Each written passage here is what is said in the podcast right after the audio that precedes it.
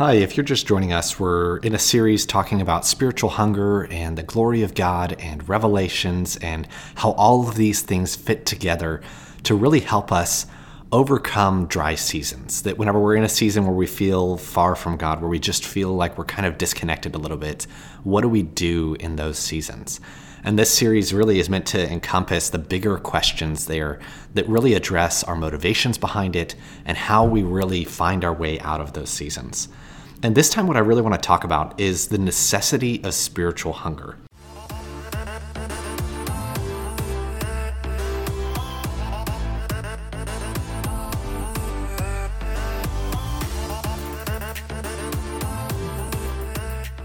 And let me maybe explain it this way. See, we've all felt lost at some times.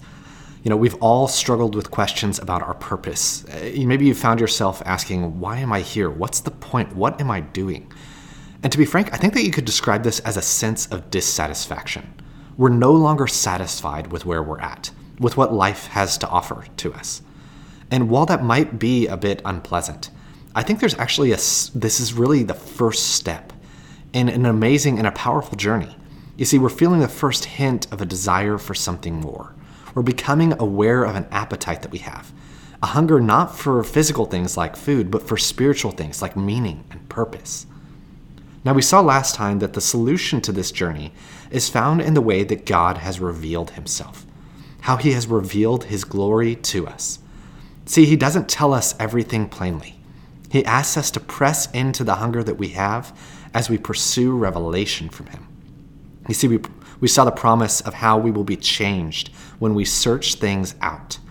As we behold his glory, we are transformed into his likeness and experience the fulfillment of our purpose, that we were made in the image of God. The pattern that's demonstrated here begins with our desire to search things out and ends with the promise that we will be satisfied. But that's not the only time that we see that promise in Scripture. In fact, over and over in the Scriptures, there's this theme of a promise to the hungry. Think about um, Jeremiah 29, verse 13. It says, You will seek me and find me when you seek me with all your heart. See, like we discussed in the first post, I think that this displays God's glory by showing us his character. That though he has an unapproachable glory about him, he has chosen to be approachable. And what I love most is what's required of us. And what is required of us to approach? What's required of us to receive these revelations? It's not intelligence and wisdom, like we talked about in Luke 10 21 a little while ago. But as we've seen, this revelation doesn't come from our own reading of the scriptures, so it doesn't take our intelligence. Instead, it comes from a willing from his willingness to reveal the truth to us as we seek. So if if we don't need intelligence, then what do we, what do we need to receive revelation? What is it that we need to really satisfy that? And the answer is pretty simple. The answer is spiritual hunger, which I would describe as a relentless desire to know Him. You see, God has really made this so simple. To know Him, we must simply want to know Him. And in that way, access to God isn't reserved for the smartest or the wisest or, or just for some of us. But all of us have just as much opportunity to receive it. And in that way, I think it just shows His goodness and His kindness towards us. You see, we've seen here that as we pursue Him, we are changed. That there is a promise to us when we search things out. And Jesus used this illustration of spiritual hunger several times in his ministry to show us this promise. Think about the Sermon on the Mount. In Matthew 5 6, he tells us plainly that when we hunger for righteousness, we will be satisfied.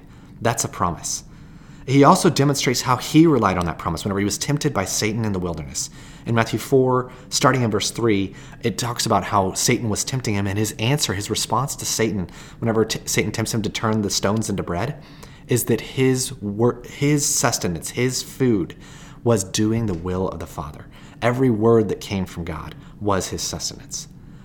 Then in John 4, verse 31, we have the story of the Samaritan woman, where Jesus tells the Samaritan woman the good news that he is the Messiah, that he's there to save her, that he's there to save them. And whenever the disciples come back, they say, "Hey, you haven't eaten anything here. You should you should have a sandwich." Uh, his response is that he's full. He's already satisfied because he's been doing the will of the Father. So again, he just demonstrates this connection between physical hunger and spiritual hunger and how there is a promise that we will be satisfied. But I think the difficult thing about that is the promise actually cuts both ways. To be able to see him, to behold his glory, we must be hungry. We have so many promises in Scripture that he will be with us, but sometimes it can feel hard to find him. We are promised that we will find him, like we saw in Jeremiah 29 13. We also are promised that we will be satisfied, like we saw in Matthew 5 6. And we're also promised that we will be given the Holy Spirit. That's Luke 11 13. However, all of those promises are given to us on conditions. We're promised that we will that we will find him when we seek him with all of our heart. We're promised that we will be satisfied when we hunger and thirst for it. We're promised that we will be given the Holy Spirit if we ask. See, we know that this promise is trustworthy. So when we aren't seeing its fulfillment, whenever we aren't seeing that promise come true, then I think that leads us to ask a very important question Am I truly seeking it with all of my heart? Am I really hungry for it? Am I wholeheartedly asking for it? And the question then is how do I know if I am? The answer is actually in our actions. Let me explain what I mean. You see, we've seen here that there's this concept of spiritual hunger and how it's illustrated over and over to us as natural hunger throughout the Bible.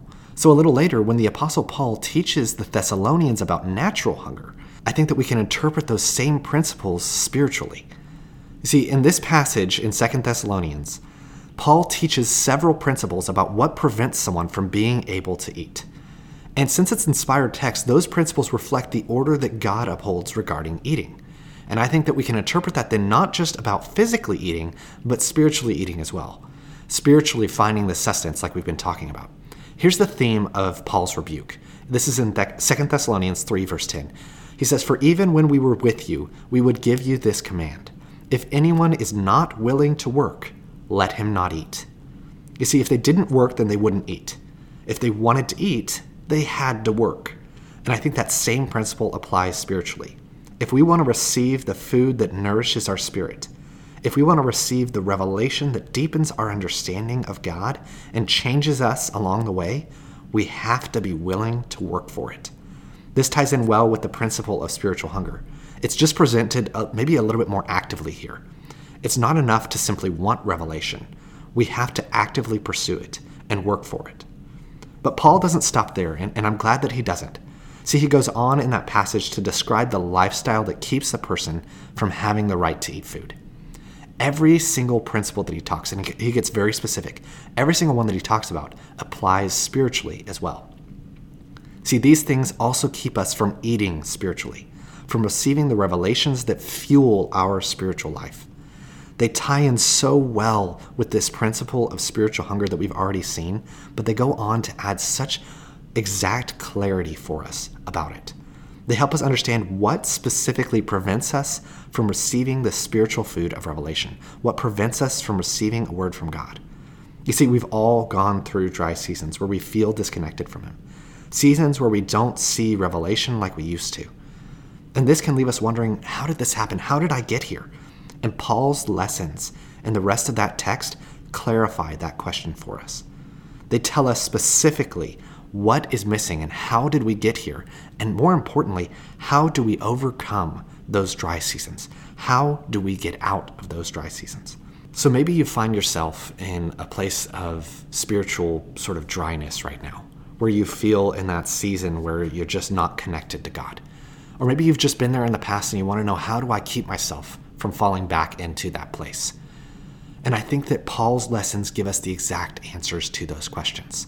Be sure to subscribe and hit the bell so that next time, we, as we close out this se- series, we can go through those specific things together and apply them spiritually and see what the answer is to overcoming those dry seasons. Be sure to subscribe so that you don't miss it. Thank you for joining us today.